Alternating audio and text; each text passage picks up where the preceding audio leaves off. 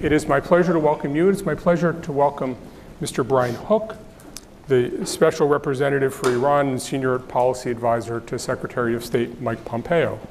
Prior to his appointment, his current position, he served as Director of the Policy Planning Staff from 2017 to 2018.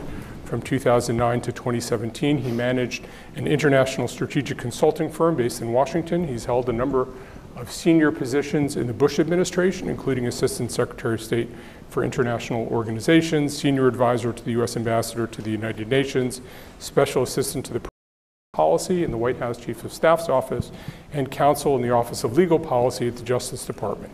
He practiced corporate law at Hogan and Hartson from 1999 to 2003. Before practicing law, he served as an advisor to Iowa Governor Terry Branstad and to U.S. Congressman Jim Leach. Uh, he is here today on the one year anniversary of the U.S. deciding to pull back from the JCPOA to talk about Iran policy, looking back over the last year and looking forward. Please introduce Mr. Brian Hook. Thank you. Appreciate it. I want to thank CSIS for hosting me this afternoon. Um, this is the one year anniversary of the United States leaving the Iran deal, and I thought this would be a good time to give an update on um, the progress of our maximum economic pressure campaign and the way forward. When Hezbollah's leader, Hassan Nasrallah, went on television in March for a public address, he had an urgent message to convey. Nasrallah made a plea for cash stating that, quote, public support was needed to sustain their operations. The world took notice. Nasrallah's plea was unusual because it was the first time ever that he had publicly appealed for money. Historically, Hezbollah has relied largely on Iran for its support. Over the years, Iran has provided it with $700 million annually, which makes up about 70% of their operating budget. Hezbollah has used this money to build one of, the, uh, one of the most lethal arsenals of any terrorist group in the world. Today, it has thousands of precision rockets, missiles, and small arms. If we don't take a new approach, Hezbollah would continue to rely on Iran's funding for its arms, training, and expertise.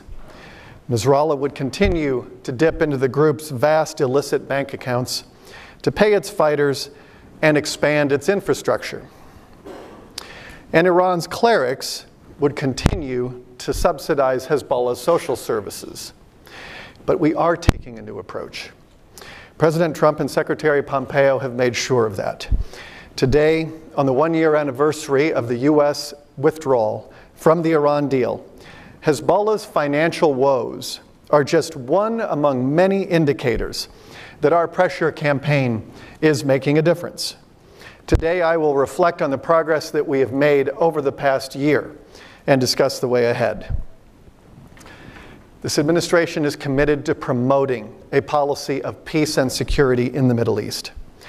As part of a coordinated strategy that we are implementing, we are holding Iran's government accountable for its revolutionary foreign policy which has caused so much death and suffering in the Middle East and well beyond. The regime's announcement today that it intends to expand its nuclear program confirms our threat assessment and underscores the need for action. We will not be held hostage by Iran's nuclear blackmail. While we are still reviewing the technical implications of its announcement, and working closely with our European allies, the Secretary has been clear. Either you comply with the deal or you do not. Cheating just a little bit is still cheating. And in the context of Iran's nuclear commitments, it will not be tolerated. The United States is committed to denying Iran uh, all paths to a nuclear weapon, and we will continue to impose maximum pressure on the regime until it abandons its destabilizing ambitions. For the first time in a very long time, we are raising the costs of Iran's expansionism and making clear that this kind of blackmail will no longer work. We are making it unsustainable for Iran to support terrorist proxies and militias that for decades have defied the basic standards of behavior observed by normal countries. Since taking office, our administration has designated, has sanctioned almost 1,000 individuals and organizations in more than 26 rounds of sanctions. We have targeted Iran's financial sector. We have sanctioned more than 70 Iran linked financial institutions and their foreign and domestic subsidiaries. The SWIFT financial messaging system matched many of these designations and disconnected sanctioned banks in Iran. In November, SWIFT even disconnected the central bank of Iran. This step was important because it maintains the integrity of its system as well as the global financial market. Iran is more financially isolated today than when this administration took office two years ago. Last month, we designated the Islamic Revolutionary Guard Corps as a foreign terrorist organization. The designation highlights the plain fact that Iran not only supports terrorism through its proxies and militias, but also engages as a government in terrorism. The IRGC has institutionalized terrorism. It was recently disclosed by the State Department that from 2003 to 2011, the IRGC and the Quds Force were responsible for the deaths of at least 603 American service members in Iraq. That is 17% of the total deaths during the Iraq War. Iran is also responsible for taking hostages and wrongfully detaining numerous U.S. persons, several of whom remain in captivity today. As always, we call for the immediate and unconditional release of these innocent Americans. Our most significant step recently is the decision to zero out all purchases of Iranian crude oil and condensate. As Secretary Pompeo recently announced, no future exceptions will be granted to importers of Iranian crude oil. This step is historic because it will deprive the regime of as much as $50 billion a year, which is about 40% of its annual budget. As we have said from the start, zeroing out purchases of Iranian oil restricts the ability to export revolution across the region. We see this with Hezbollah, but we also see it with Iran's other proxies and, Shi- uh, and other proxies in Syria and beyond. Iranian backed Shia fighters are going unpaid, and the services that, that they once relied on are starting to dry up. As one Shia fighter said uh, in Syria to the New York Times, the golden days are gone and will never return. Iran doesn't have enough money to give us. This is what it truly means to raise the cost of Iran's behavior and make its violent foreign policy cost prohibitive. We have zeroed out purchases of Iranian crude and condensate in a measured way, working, working closely with our allies and partners. Oil markets are stable and well supplied. We expect the Kingdom of Saudi Arabia and the United Arab Emirates and others to fully offset the reductions in Iranian oil exports. It is also worth adding that since uh, President Trump took office, the United States has increased our production by some 3.5 million barrels in one of the greatest role reversals in the history of the energy market. It is also worth noting that the price of Brent crude oil today, trading currently at around $70, is lower than it was one year ago, and that is after we have announced an end to all Iranian oil purchases, which make up 3% of global oil supply. While we are cutting off Iran's oil sales, we are also targeting the regime's vast illicit oil shipping network. In a desperate attempt to turn a profit, this regime is, sh- is shipping illicit oil to enrich the Assad regime, Hezbollah, and Hamas. Secretary Pompeo has dispatched diplomatic teams around the world to work with our allies and partners to, to target and prevent this activity. We have been working with countries on almost every continent to identify rogue oil tankers and disrupt their operations. I'll give you one example.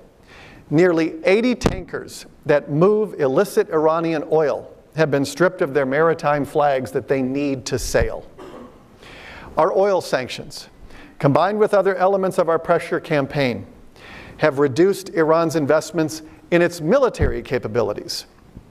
Our pressure is constraining Iran's power projection. Under the nuclear deal, Iran's military budget, uh, uh, Iran's military spending steadily increased each year during the life of the deal, and it peaked in 2017 at nearly $14 billion in military spending. But from 2017 to 2018, when our sanctions went back into effect, we saw a reduction in Iran's military spending of nearly 10%. Iran's 2019 budget, which was just released in March, called for even steeper cuts. It proposed a reduction of 28% in overall defense spending. That includes a 17% cut in the budget of the IRGC and the Quds Force.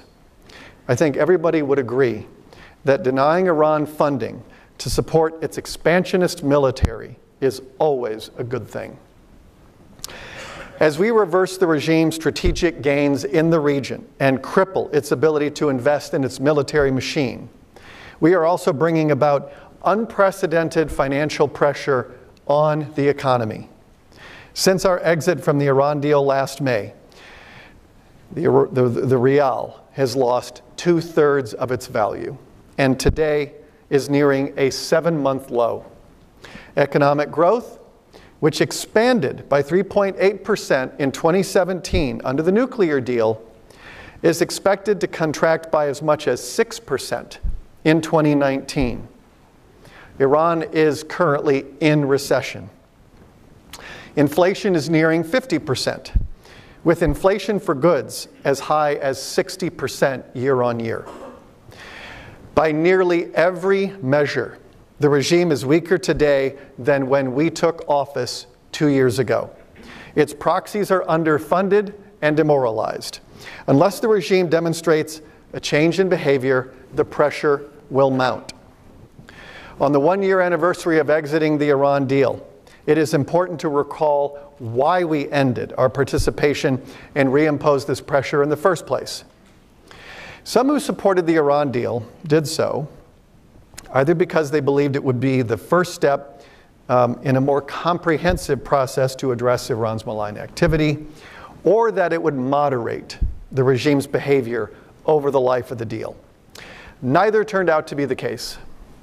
As today's announcement by Iran that it will, new, that it will renew nuclear work makes clear.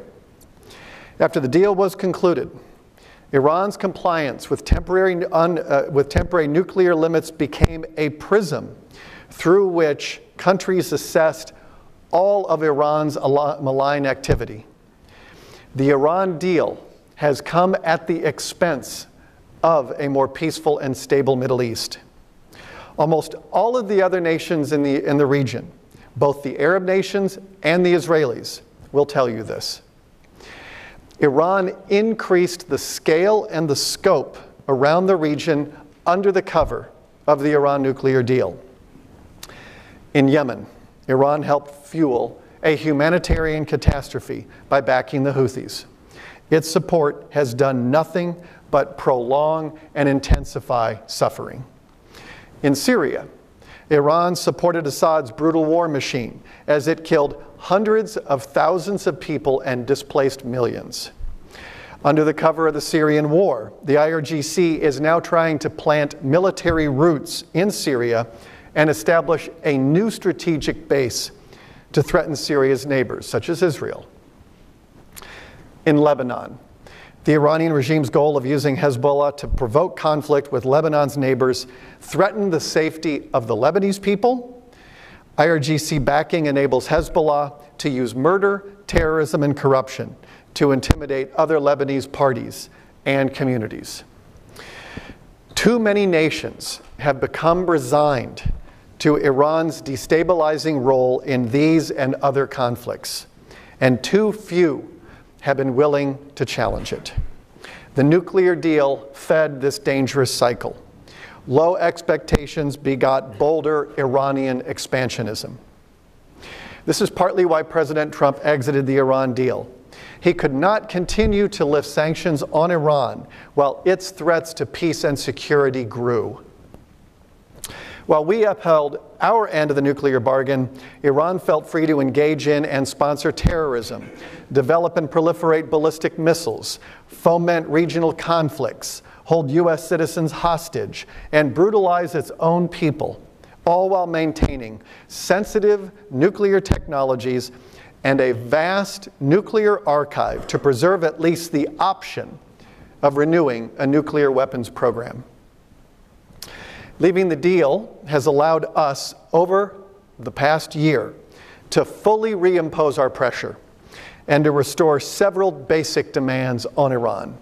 This includes ending production of fissile material, which could be used for nuclear weapons, fully disclosing past nuclear weapons activities, stopping enrichment, closing its heavy water reactor, stopping the development and testing of ballistic missiles halting the arbitrary detention of U.S. and, and dual national citizens, and ending support to terrorist proxies and non state actors. We could not have achieved this significant pressure while working within the confines of the nuclear deal. We tried, but it couldn't be done. We are now working with our allies to see that these basic demands are met. The United States is not alone in our demand that Iran behave like a normal country.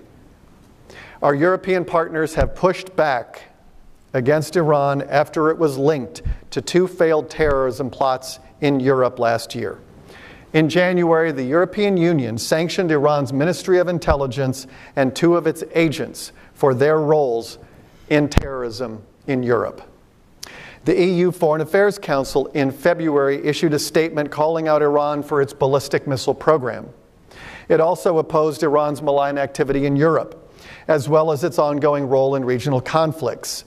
Many European countries, including the UK, Germany, France, Denmark, the Netherlands, Albania, and Serbia, have acted to address Iranian terrorism on their soil, whether by recalling ambassadors, expelling Iranian diplomats, eliminating visa free travel, or denying landing rights to Mahan Air, as Germany and France recently did.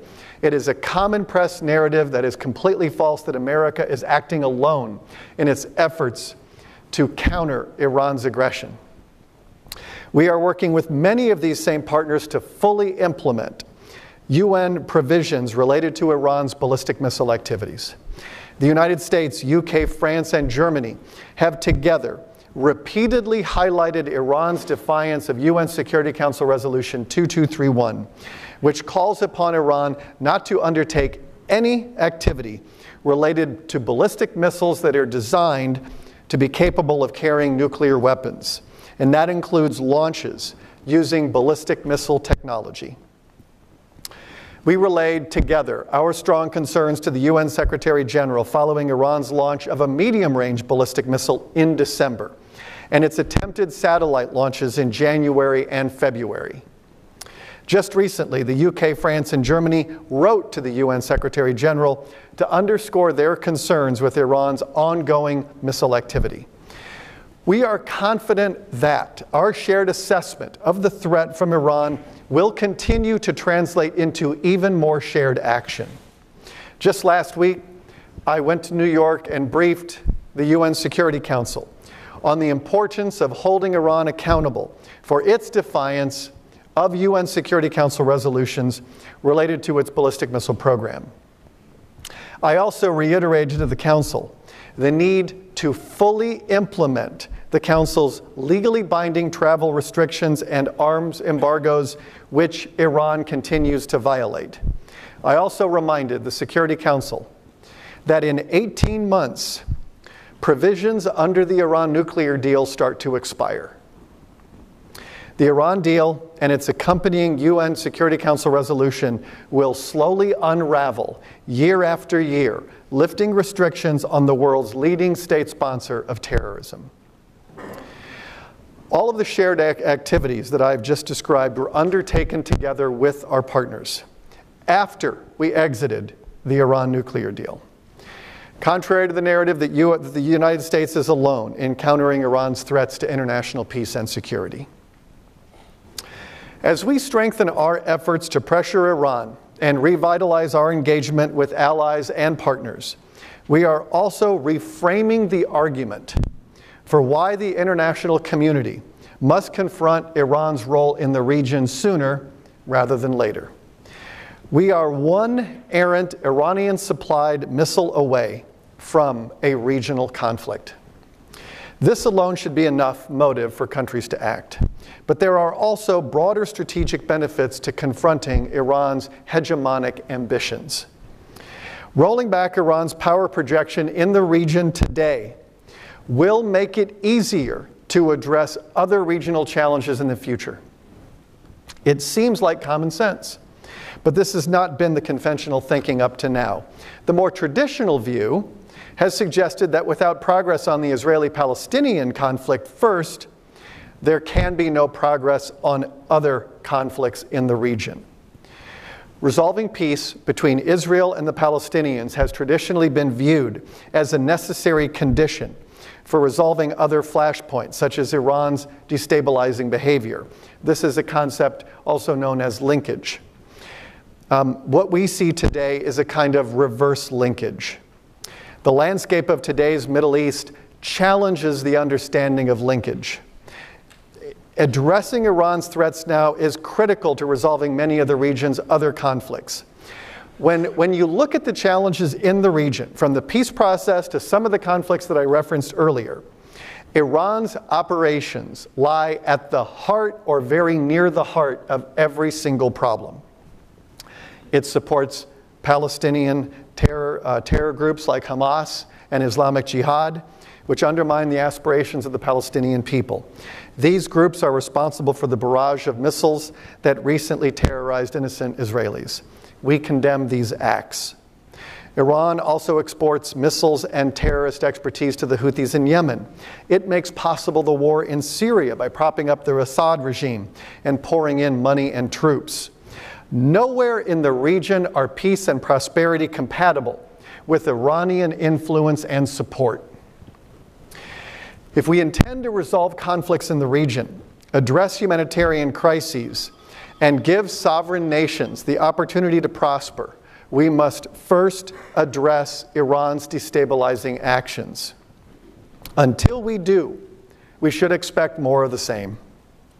States in the region and around the world are increasingly recognizing this fact. Arab states and Israel, in particular, have recognized it.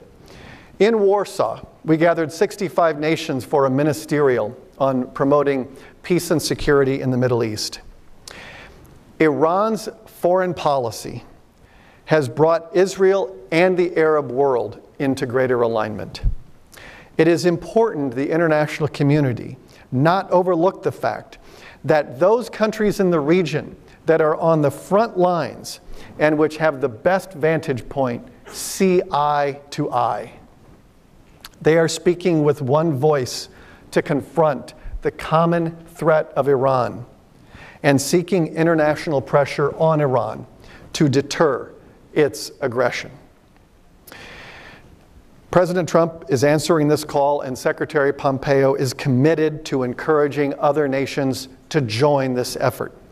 Together, we can restore the seriousness and purpose of the international community's resolve to address Iran's threats.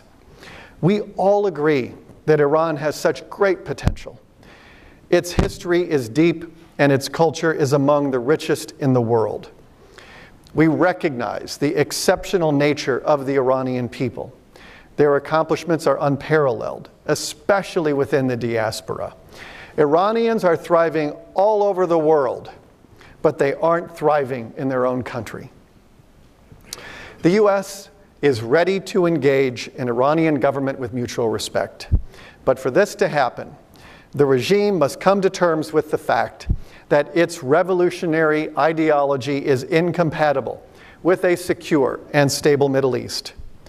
Iran cannot, on the one hand, claim to be the guarantor of regional stability, and on the other, routinely undermine the sovereignty of its neighbors.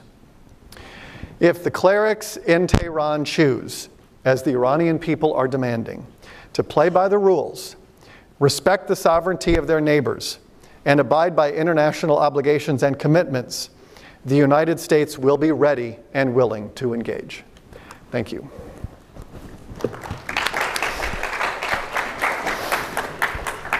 Thank you very much for those comments. Um, I, I, would be doing a disservice to my Iranian American friends if I didn't express their gratitude for your talking about the Iranian diaspora and their frustration at their inability to get family members to visit the United States because of the, the visa policy.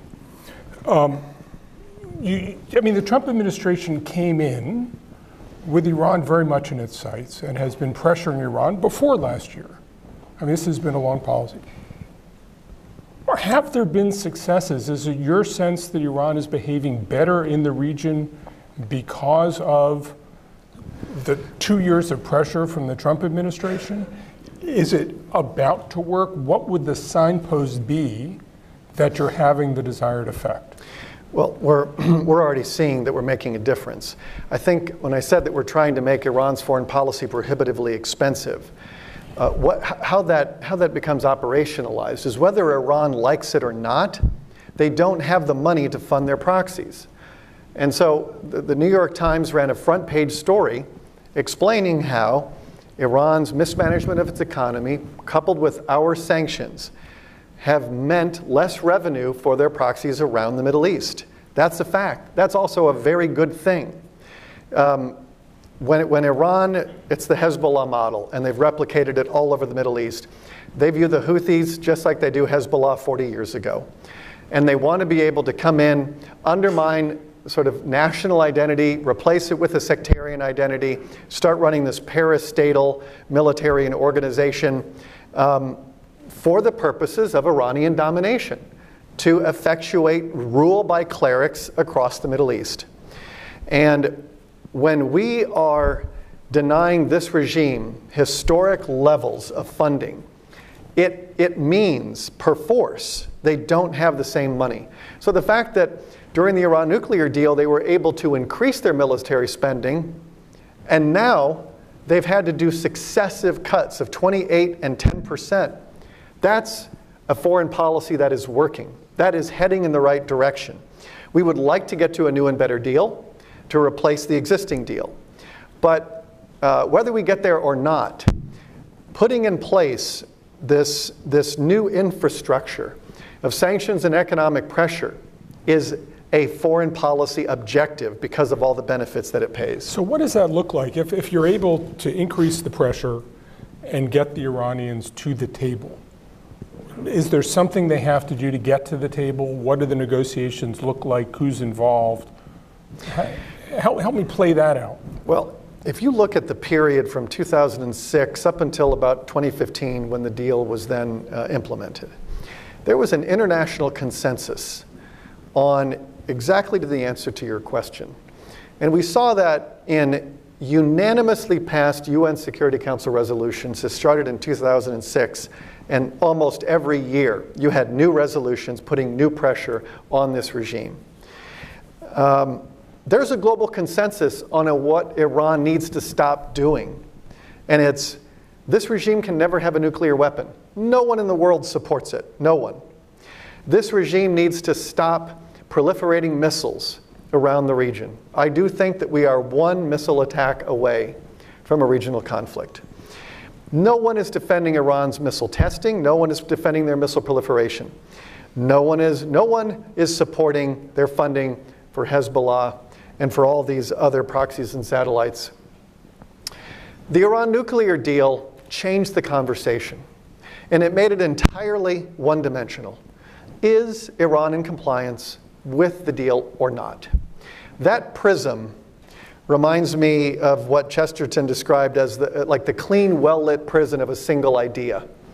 We have become, we have, we put blinders on because Iran is in compliance with the deal, and as long as they're in compliance, everything is fine. In fact, Iran, the way they negotiated the deal by having the missile prohibition lifted as part of the deal. 1929, there was an international law against Iran's missile testing. It got diluted. And in 2231, it's calls upon language. Um, they've exploited it. And we see the consequence all over the Middle East with, with missiles raining into Saudi Arabia from Yemen and with missiles and rockets being fired from Syria into Israel. So we are restoring the global consensus. And it's in those 12 requirements that Secretary Pompeo outlined in May, May 21st, one year ago, in a speech at, at the Heritage Foundation. And if you read that, um, that is the global consensus. And what we've challenged, I've heard diplomats have said to me, oh, it's very unrealistic. Yeah, it's, you're never going to get that. First of all, I, I, I think the Counsel of Defeatism is, is not very inspiring. Secondly, if you don't like it, tell me which of the 12 activities you would like to continue. And if you ask people to go through each one of these, no one wants any of this to continue. So we think that by getting out of the deal, it puts us in a much better position to have a conversation like the one we're having today and to really put in place the kind of leverage and pressure that we think is going to deny Iran a nuclear weapon and drive up the costs of their foreign policy. So, so the logic is that the, the Europeans and the Chinese and the Russians will come around and see this more holistically, and rather than object to the U.S. walking away from the multilateral agreement will come to say that Iranians' behavior is sufficiently disturbing that we should all work together on the premises of the Trump administration, which, to be fair, has been less interested in multilateralism mm-hmm. than previous U.S. administrations. Um, the, way, the way we see it is that Iran, uh, they spent their sanctions relief the way they usually do on a revolutionary foreign policy. They've made it easier for us to make the case to restore the global consensus because of their behavior. You just can't, but we're talking about it. And prior to us leaving the deal, there really was an incentive to stay quiet about it by a lot of nations because they worried that by highlighting what Iran was doing outside of the deal, it might cause Iran to leave the deal. This is a game of cat and mouse that Iran has perfected. They're very good at this. Uh, we saw it today with the threat to not comply with parts of the deal. That is the kind of nuclear blackmail that is their stock and trade. And it's designed to rattle the Europeans. Um, we're out of the deal. We're going to be looking at it very closely to see what, in fact, they end up doing. But we see more nations understanding that the threat is getting worse, not better. And that, as I've sort of chronicled in my remarks, the European countries have taken a number of steps over the last 12 months uh, and of course, the press narrative when we left the deal was that America is alone. You're not going to get anybody to help you. Um, it's just not true. The facts have not borne that out. The press has not written a story admitting that they got it wrong, but we know for fact that the, the record speaks for itself. Everything that Europe and other nations in the region have been doing to push back on Iranian aggression. Um, Zulfikar Ali Bhutto uh, famously said, "We will eat grass, but we'll get our atom bomb." The, the people have, have talked to me about the, the difference that humiliation makes, and they feel that, that the U.S. has been working to humiliate the Iranians, and, and that will provoke a different thought process, a different set of reactions, because um, because they feel cornered and humiliated and that, that they may not knuckle under. Does that concern you at all that, that, that, that, the psycho- that we may be getting the psychology wrong? The, the Iranian people do not want to eat grass so that the regime can have a nuclear weapon. They just don't. There's a difference between peaceful nuclear power and a nuclear weapon. This regime is, um, has been uh, creating this fiction that everything that they want to do is for peaceful nuclear purposes then why are they hiding a half a ton of materials under armed guard in the heart of Tehran about how to build a nuclear weapon, which would still be there, except the Israelis liberated the entire archive. So when I look at it, um, the Iranian people are much closer to us than they are to their own regime in terms of what they're asking. There are people who are holding up signs that were saying, forget Syria, remember us. Um, we hear this consistently. D- you know, during the 40th anniversary of this regime's, uh, the, the, the, the start of this regime, one of the most trending hashtags was 40 years of failure. This is a, a regime that over successive decades has lost the support of almost every segment of, of, of, of its, of its country. Um, do, you, do you think they've gotten over 53 in Mossadegh in the sense that the United States was, was acting in an imperial way to, to displace a democratically elected government? I mean, do you think that's, I mean, is that a factor that, that they might want the government to go, but they want to go on their terms rather than on our terms? Well, um, Mossadegh was overthrown by the religious establishment, um, the military, and the political leaders. They were the ones that overthrew Mossadegh. And we have declassified a range of materials that speak to this. The uh, current religious leaders don't want to remind people that the religious establishment at the time supported uh, his overthrow. I would take it even farther than just 53. I would start at 1905. In 1905, there was a constitutional revolution in Iran, and it was an effort uh, to try to get a more representative government. Over those last 110 years, we have seen the Iranian people make strides at a, a, a, truly representative government. I would say that over the last 40 years, it will be remembered as a valley. Um, when you look at the social freedoms that the Iranian people enjoyed prior to this regime, um, they remember that, even though so many of the people who are alive today were born after the revolution. And that's why you see in Iran, um, the sort of the, the protest movement with the most energy is the women. Um, and that's where you see uh, a lot of people protesting the mandatory wearing of the hijab. And the regime responds, uh, but with brutal tactics. And so uh, we recently had Secretary Pompeo meet uh, with one of the leaders of the women's movement, um, uh, who now lives in the United States, to show that we support them. And uh, the regime does a very good job of marginalizing organized opposition. And this is a regime that's willing to kill its own citizens in order to stay in power. Um, they even kill environmentalists who protest clean air and clean water, or even protecting wildlife. There was a Canadian Iranian uh, who founded the Persian Wildlife Heritage Organization. Um, they jailed him, and he's dead. This is how the regime, um, even when we're talking about something very basic like clean air and clean water, or just protecting wildlife, the regime's response is murder. It's a very dark regime. It's a very brutal regime. It's a corrupt religious mafia that has lost the support of its own people. The one thing that this regime fears more than anything else is one free election. Um, I, I agree with, no, I agree with you on the repressiveness of the regime. I wonder about both our ability to take down regimes. I mean, we had sanctions against Cuba since 1961. Fidel Castro died of old age. Uh, we have been trying vigorously against a horribly repressive regime in Venezuela, uh, which continues to hang on. Uh, and then we have the problem that oftentimes when a regime falls, it's hard to to control where the pieces mm-hmm. land. Why should we be confident that if we create the circumstances under which this regime falls, what's going to come later is better? Well, I haven't said that. I haven't said that we're creating those circumstances. What I've said is that we are trying to uh, raise the costs of Iran's foreign policy. And um, the future of Iran is up to the Iranian people. It's not going to be decided by the United States. Um, so we stand with the Iranian people. We know that they want uh, a better government, they want a better way of life. Their standard of living is at or, or marginally better than it was 40 years ago at the time of the revolution. Because the regime, um, instead of investing that money in their own people, they, they spend it abroad on violent misadventures.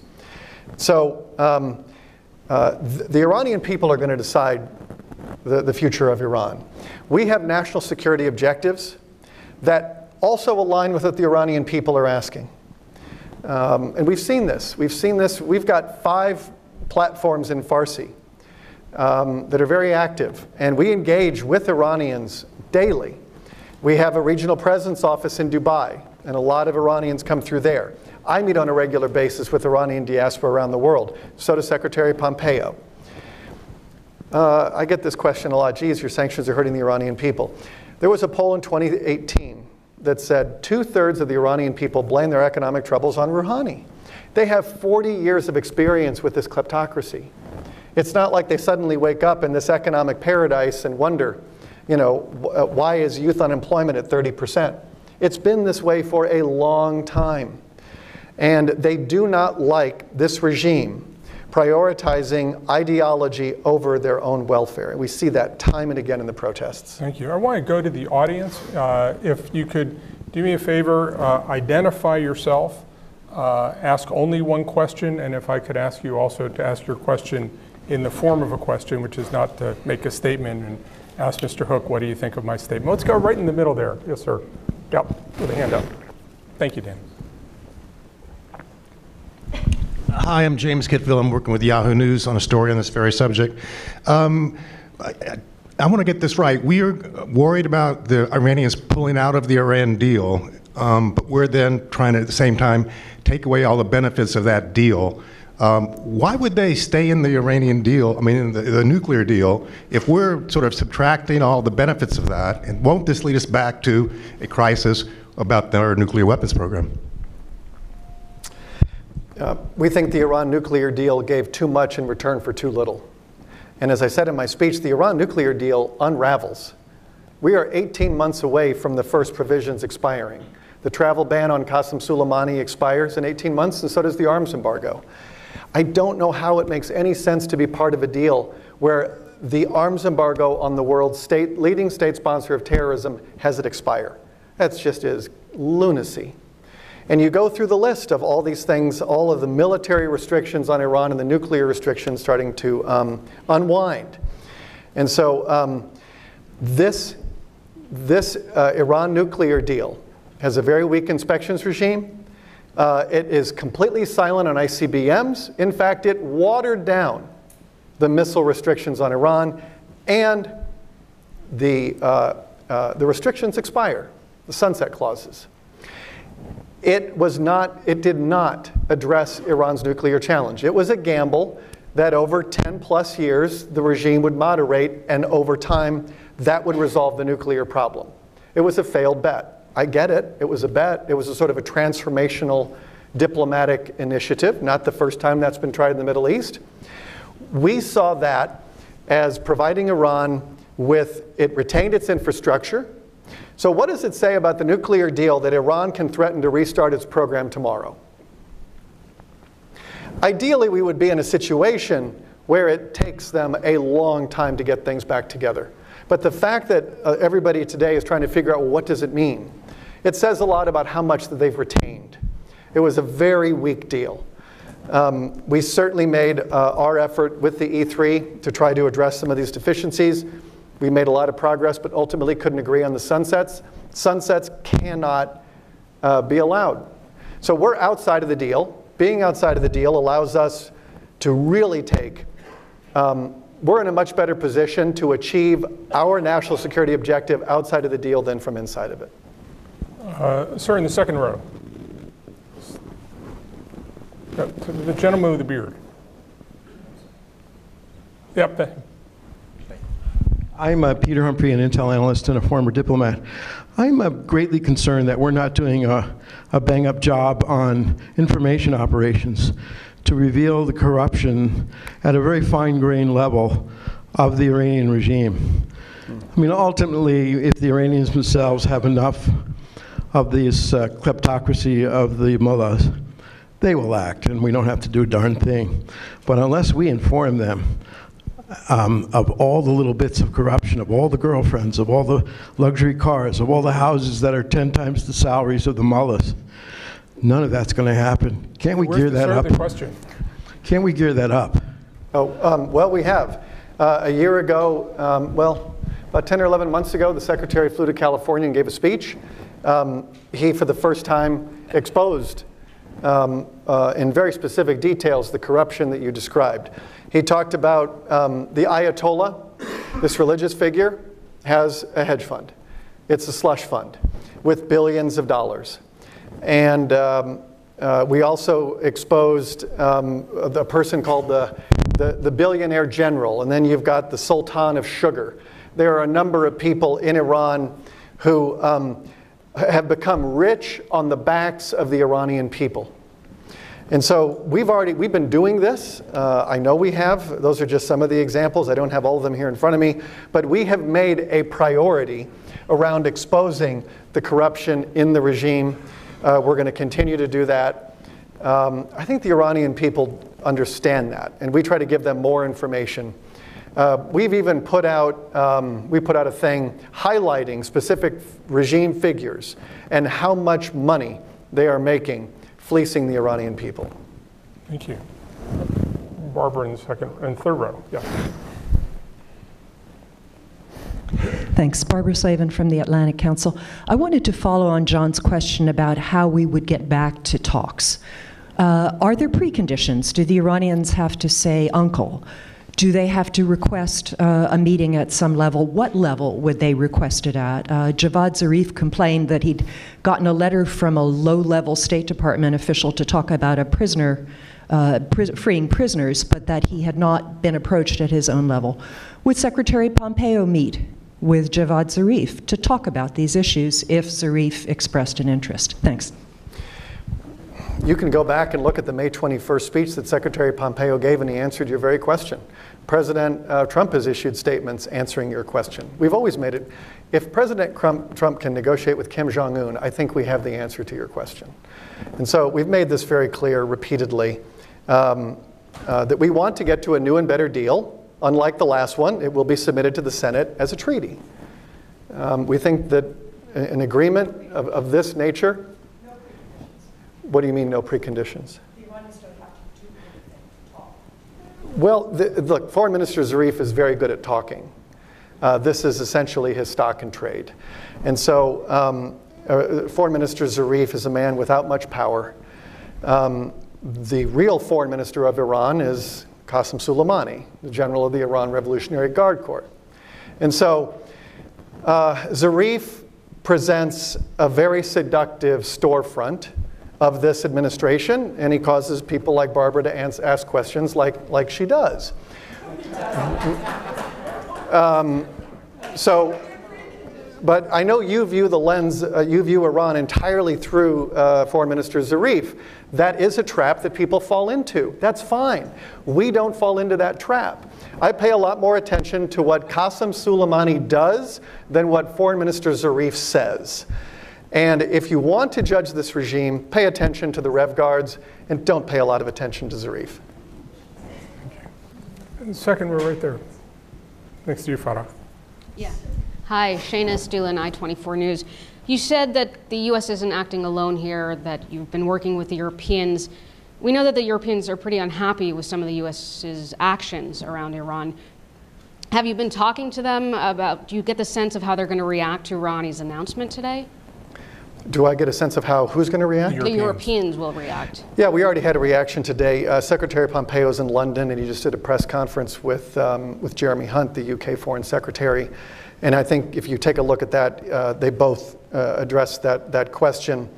Um, look, th- there aren't any talks that are going on. Uh, we've made it clear that we're open to talks, but the Iranian regime at virtually every level has said that they will not talk with the United States. That's their decision. Uh, we've taken, you know, we've made it very clear uh, repeatedly over a year uh, that we're open to that.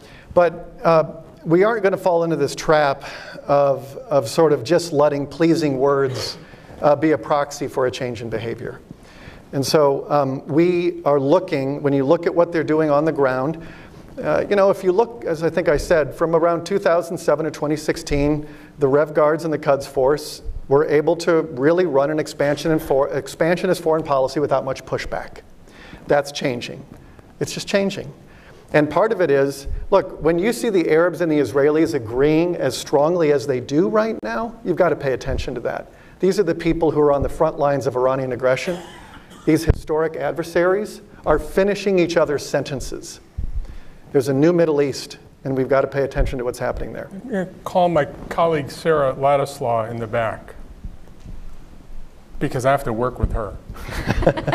I'll harangue you from down the hall. Thanks very much, Brian, uh, for, for your perspective. Just to play out another scenario, because I, I, I think what you've laid out is, uh, you know, it, th- there's no one that would disagree that the 12 things that you want from Iran are things that everybody would want, right? I mean, but, but are they gettable? I mean, particularly if you've got to get a deal through Congress, right? I mean, mm-hmm. these are really deeply hard things to do to put together a consensus internationally and to go ahead and get it through the US Congress again, right? So, yeah. so those challenges haven't gone away. The thing that I wonder about on a long term basis is maximum economic pressure has consequences over time too, right? And, and what we have seen, I agree with you, you do have you, you know, support from your allies on certain aspects of the agenda, but over time, you know, using sanctions to do these things without a way of figuring out how they go away if you don't reach your objective, there might be consequences for the tool as well. And I, I worry about how fast people can create alternative mechanisms for trying to evade that. So I'm, I'm sure that's something you give thought to as well. I just wondered if you could share that with us.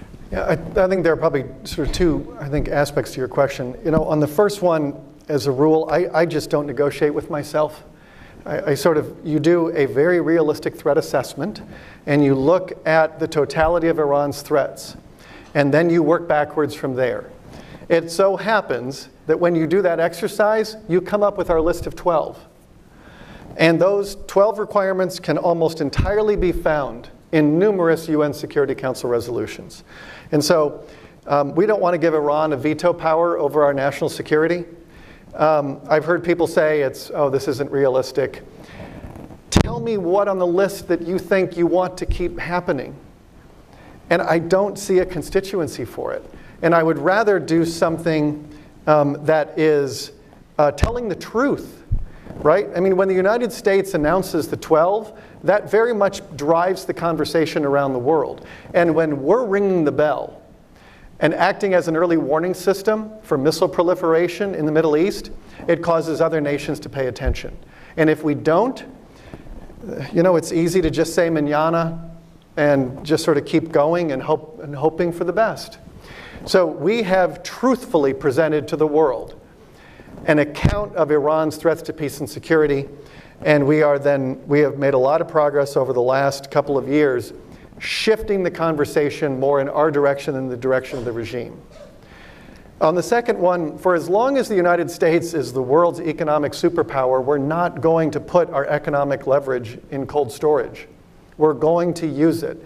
Sanctions occupy a middle ground between diplomacy and military force.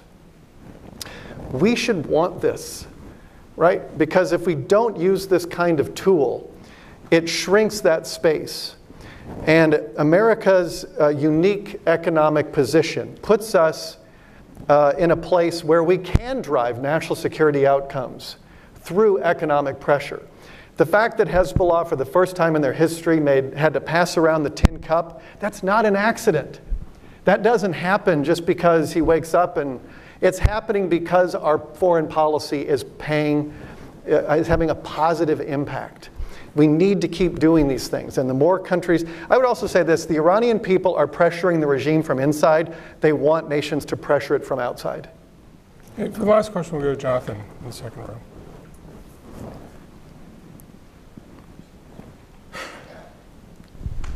Hi, Jonathan Landay with Reuters. Um, I'm wondering, uh, whenever the administration has spoken about its maximum pressure campaign and uh, Iran and the JC, JCPOA, I've not heard, not once, the uh, administration refer to the fact that the IAEA is present there overseeing the world's toughest ever, most intrusive inspection uh, regime uh, imposed on any country, tougher than what uh, Saddam Hussein was subjected to.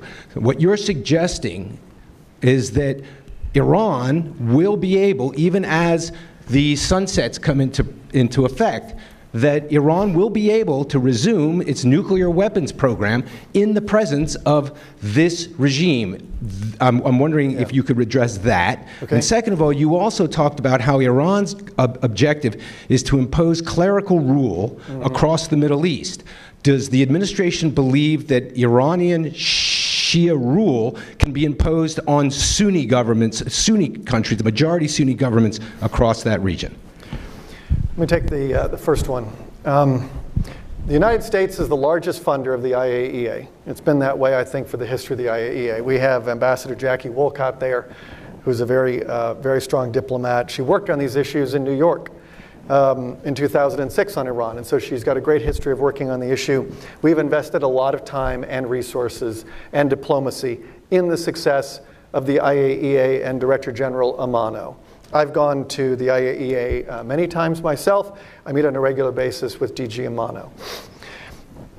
I was in the UN Security Council when the IAEA referred Iran's nuclear program to the Council because they couldn't confirm that it was peaceful. That was before the Iran nuclear deal. They had inspectors there, it wasn't sufficient. You then had um, a series of unanimously passed UN Security Council resolutions um, that then ultimately resulted in the Iran nuclear deal because the NPT framework wasn't enough. So then they put in place an Iran nuclear deal. We don't think that was enough. We don't think that the infrastructure that was put into place is sufficient to have full visibility onto Iran's R&D program and all their undisclosed sites and everything else. And when you look at the terms of the inspection, they're not as strong as they should be. So that's how we look at it. Um, uh, we're not opposed to a deal. We just are opposed to a bad deal.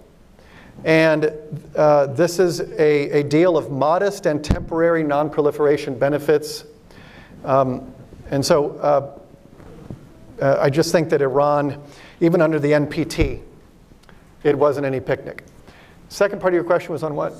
Your assertion, the, the administration's assertion that Iran is looking Oh, the Shia thing. It's not an accident that most of their operations happen to be in, in, in, countries that have a significant Shia population.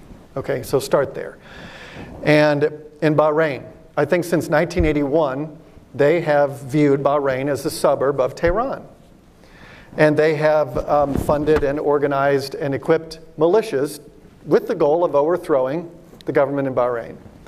Um, they do this with Hezbollah and they do this around the region. Um, this is just the playbook. As I said, they dissolve national identities, they replace it with a sectarian identity with the goal of, of sort of clerical rule. And they try to um, inspire or, or terrorize uh, the Shia populations to join them. Um, when I saw President Rouhani going to Iraq and all these promises of all these benefits, I, I said to the Iraqi people, um, given how Rouhani has treated his own people, imagine how he's going to treat you. Um, we want a strong, stable, and sovereign Iraq. Iran does not want a strong, stable, or sovereign Iraq. They want an, an Iraq under Iranian uh, uh, dominion, and that's why they, they, they, they spend so much energy on these Shia uh, forces um, so that they can weaken uh, the, the Iraqi forces. They do the same thing in Lebanon against the Lebanon, uh, against uh, Lebanon's armed forces. No matter where you go, even if it's with the Houthis, they're trying to create another military so that the state doesn't have a monopoly on military force. And once they get into position, they terrorize other, other people. And so that's just the playbook. I think they've been successful at it for so long that people have become desensitized to it. And they think that this is just how the Middle East is supposed to work. And I would challenge that. I would say it's very hard to imagine a peaceful Middle East without a peaceful Iran. And for as long as we decide to give Iran a pass on its expansionist revolutionary foreign policy, you're going to see more of the same. That's why we think we have the better argument. People should get behind our 12 uh, demands, 12 requirements. All it is is a normal nation. We want Iran to behave like a normal nation. That's what we keep saying repeatedly. Guess what? So do the Iranian people. They do want this regime to behave like a normal nation and not like a revolutionary cause. Thank you very much. I apologize, we are out of time, so I apologize to the many people who were not able to call on. Please join me in thanking Mr. Brian Hook. Thank you.